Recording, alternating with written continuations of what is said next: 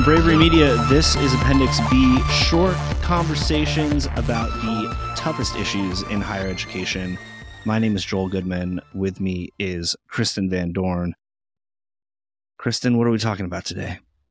Well, today we're going to talk about paid media and how having an outdated website threatens the success of your paid media campaigns. Oh, big topic. because we know how much institutions love to dump money into paid advertising. and I think in previous episodes or in hot takes, we've talked a little bit about how sometimes paid media feels like a workaround for a website that's not really functioning.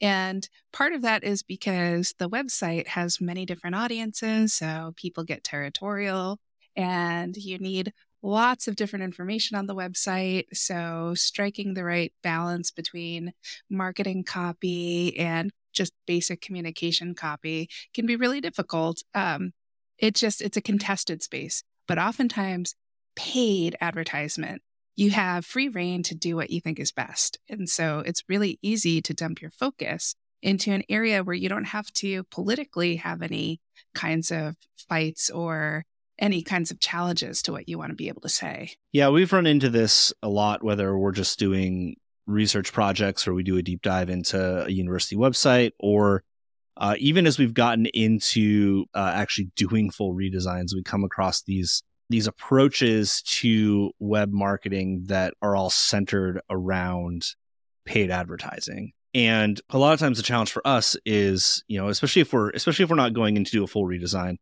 we have to try and help the institution come to terms with the fact that if you're just spending a lot of money on advertising and the place that people land after they click on those ads isn't uh, isn't usable, uh, content isn't accurate or doesn't match what uh, you've put in your ads, or even the feel of it doesn't feel familial.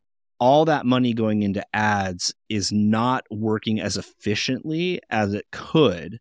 And so at best, you're not you know it's, it's just not hitting its full potential. At worst you're just wasting that money and you're not you're not you're not getting close to what uh, that efficient kind of yield from paid advertising could be giving you.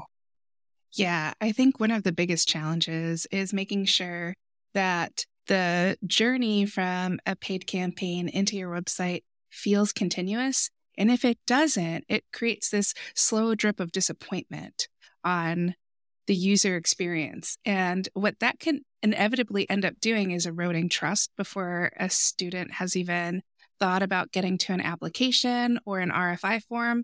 And it can feel so disjointed or out of whack that a student is likely to give up on their journey before they've even gotten to the rich information that you want them engaging in. Yeah, and that's I think going back to what what you said a few minutes ago there's this issue where it feels easier to just go with the thing that you can control.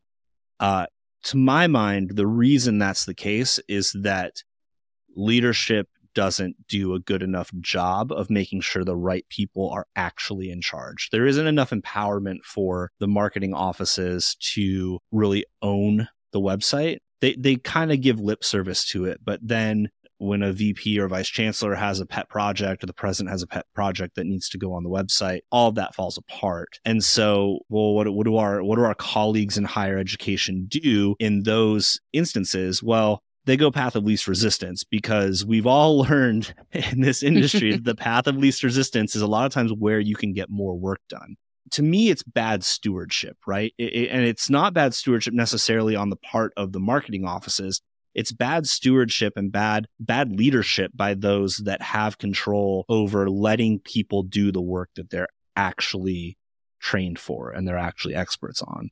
I mean, I've I've been in that I've been in that position. When I worked on campuses, I had to I felt like I had to fight tooth and nail for anything that just seemed rational. And I did it, but I, I burnt out and then I left higher ed and started an agency because it's exhausting when everything has to be a fight. And so those that want to those that feel the the pressures of needing to maintain their you know their salary, their benefits, their their job um, where apparently I didn't. I just took a leap and jumped out.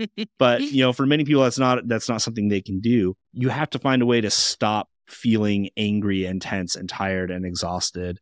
And a lot of times, that is just going the easy route and finding the things that you can have control over, for better or worse. Yeah, I think another challenge is that it is hard to imagine spending equal amounts of money and equal amounts of time on your out facing website and your portal and intranet environments. Mm. And I think what happens is is that portal environments or intranet environments get ignored or handed off to staff members within a department to sort of manage themselves. It quickly becomes unruly or it's not exactly what people are looking for.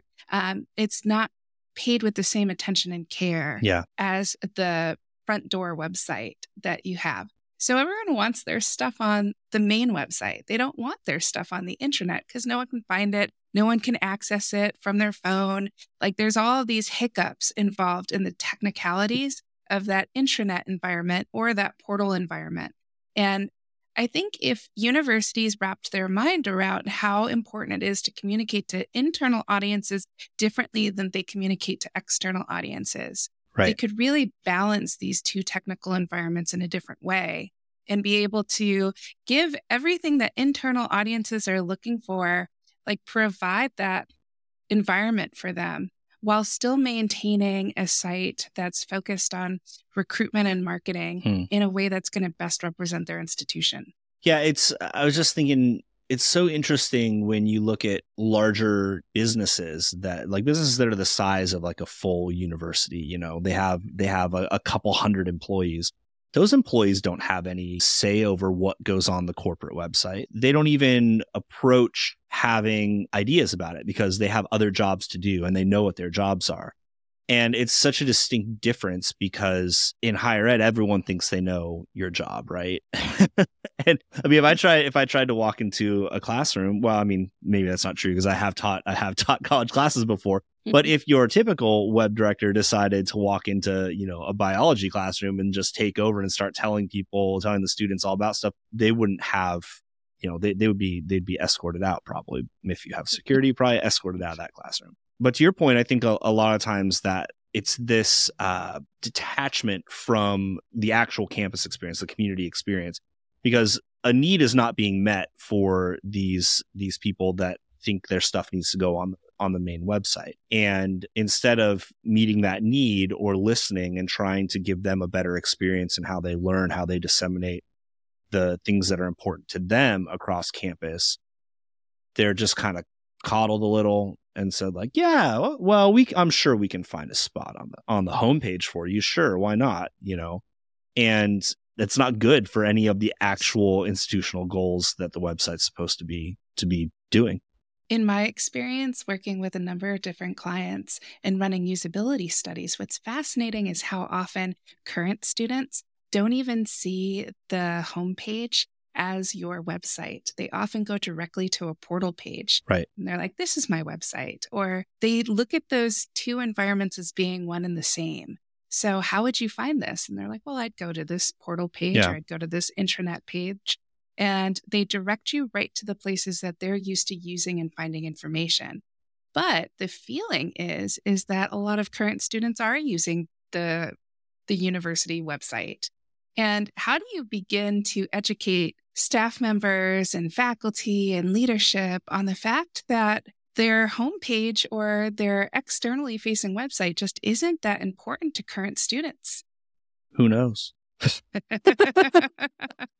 No, it's it's a difficult it's it's a really difficult challenge. I, I I have a lot of ideas on this that we might have to save for for another conversation um because they're more systemic uh changes to how we approach serving our audiences with digital products and I just don't know that higher ed's ready for it. Uh, and but it's you know it's it's nothing radical. It's just it's just a huge departure from what we do in this industry. Regardless of all of that though it is it, you know it, it's it's important that we look at what audiences our websites are serving and make sure that that lines up with the external marketing approaches, you know, paid media, social media advertising, social media just posting, making sure that that messaging lines up, that the information lines up, that all of that is accurate, because otherwise this disjointed journey comes into play and it ruins the whole thing. And I think it's a stewardship issue. You end up not putting money into the things that it needs to be put into, and you end up wasting it on stuff that is not nearly as effective as it should be. Thank you for listening to Appendix B. If you like the content that you heard today, we have a lot more episodes. In fact, this is the 40th episode of this podcast. All of them are around 10 minutes in length. You can find us at bravery.co slash podcast or search for Appendix B wherever you listen to podcasts. Also, Bravery Media would love to take a look at your website. So if you're interested in talking to us about how you can make your site perform better and match up with your marketing, let us know. You can find us on LinkedIn, you can find us on Threads, you can find us on Instagram. Just search Bravery Media. Thanks. We'll catch up with you next time.